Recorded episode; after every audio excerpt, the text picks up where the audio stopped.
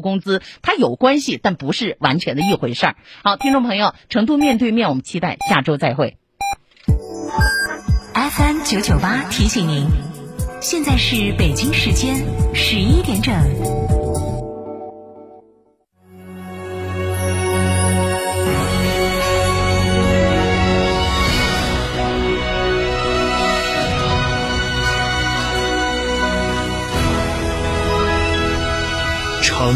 声音，FM 九九点八，成都人民广播电台新闻广播，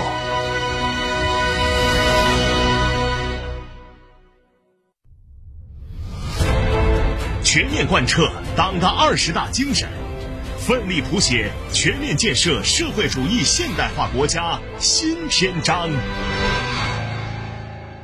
欢迎光临天成餐厅，这里为品牌提供经典广播电视新媒体做法，有品牌宣传、软性植入、专属定制活动执行，独家代理成都电视台全频道频率以及看度 APP 广告业务。天成传媒层出不穷，合作热线八四三三六九五五。别墅大宅全案整装就选新百利 ITD，十八年老牌公司，真全案、真定制、真省心。新百利 ITD 定制只为别墅设计，专注大宅。微信预约 CDCD 六七八八 CDCD 六七八八，电话预约八幺七幺六六六幺八幺七幺六六六幺。哈弗 H 六新能源王者归来，插电混动车型十五点九八万起，上绿牌，低油耗，长续航，动力强，更安全，更有金融置换等多重好礼。详询零二八六三个五九三九三零二八六三个五九三九三，买哈弗到嘉诚。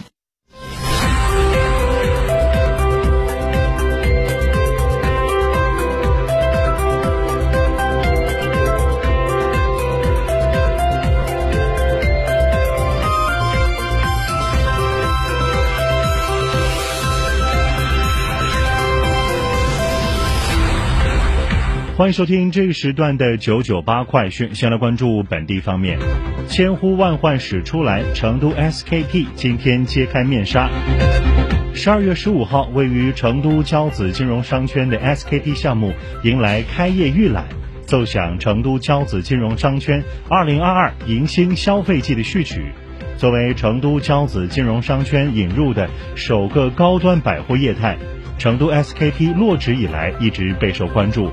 该项目为亚洲最大的下沉式建筑，全国首个下沉式高端时尚百货，也是西南首个世界级地标高端时尚百货。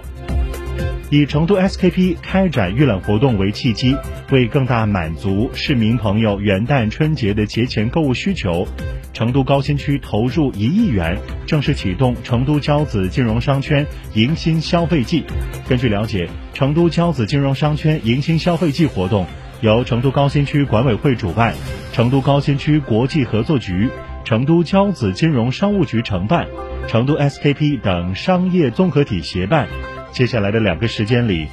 以成都交子金融商业圈为中心，覆盖高新南区和高新西区，将陆续迎来十多场不同消费主题活动，为市民提供丰富的消费选择和体验。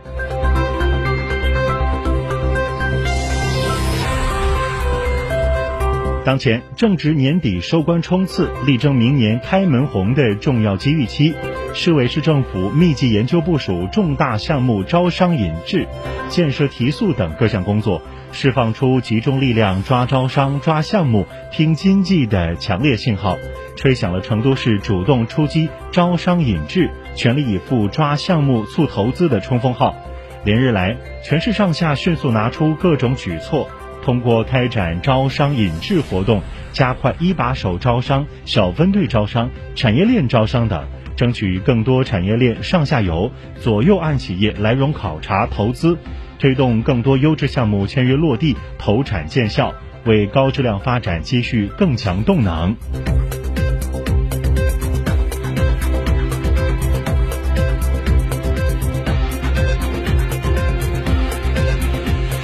踏入天府国际动漫城，前来游玩的人们正通过裸眼 3D 技术，身临其境的感受融合了区域介绍、功能展示、场地体验、故事展演等多功能的沉浸式游览体验。这个由四川旅投漫画世界旅游开发有限责任公司打造的数字消费新场景，将观众带入全新的动漫新世界。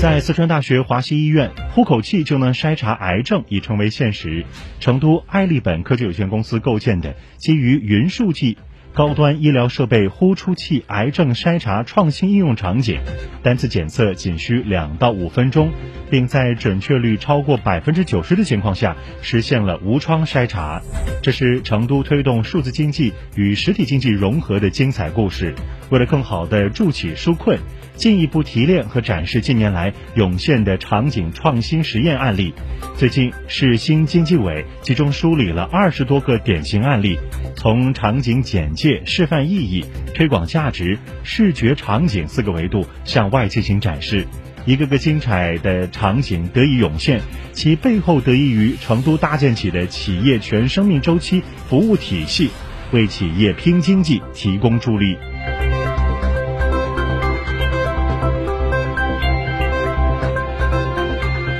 再来关注国内方面的消息，二零二三年元旦放假时间为二零二二年十二月三十一号到二零二三年一月二号。按照当前铁路客票预售期规定，在本周六起，旅客就可以通过幺二三零六网站、APP 等购买元旦假期首日火车票。另外，除夕当天，也就是明年的一月二十一号，火车票将于一月七号开始起售。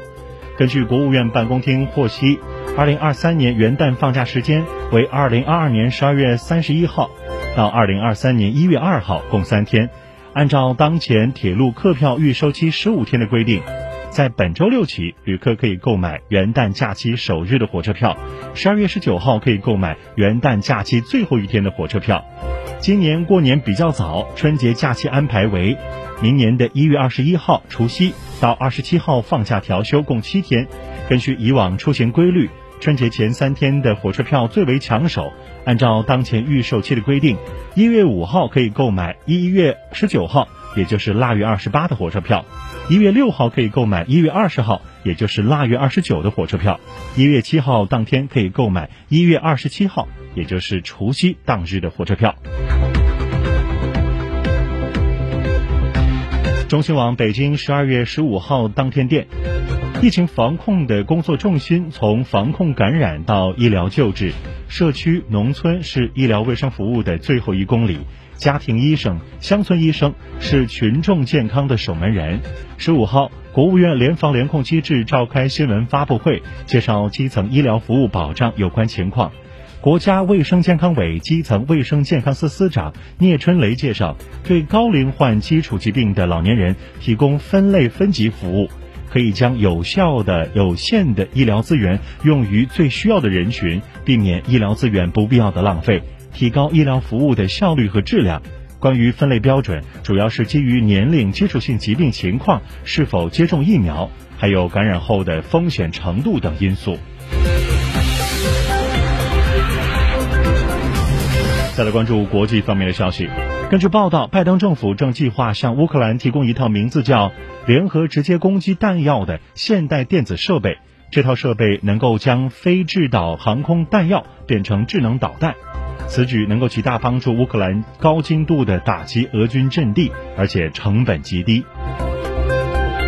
当地时间十二月十五号晚，斯洛伐克总统发言人马丁斯特里日涅茨表示，总统恰普托娃将于当地时间十六号。解散由。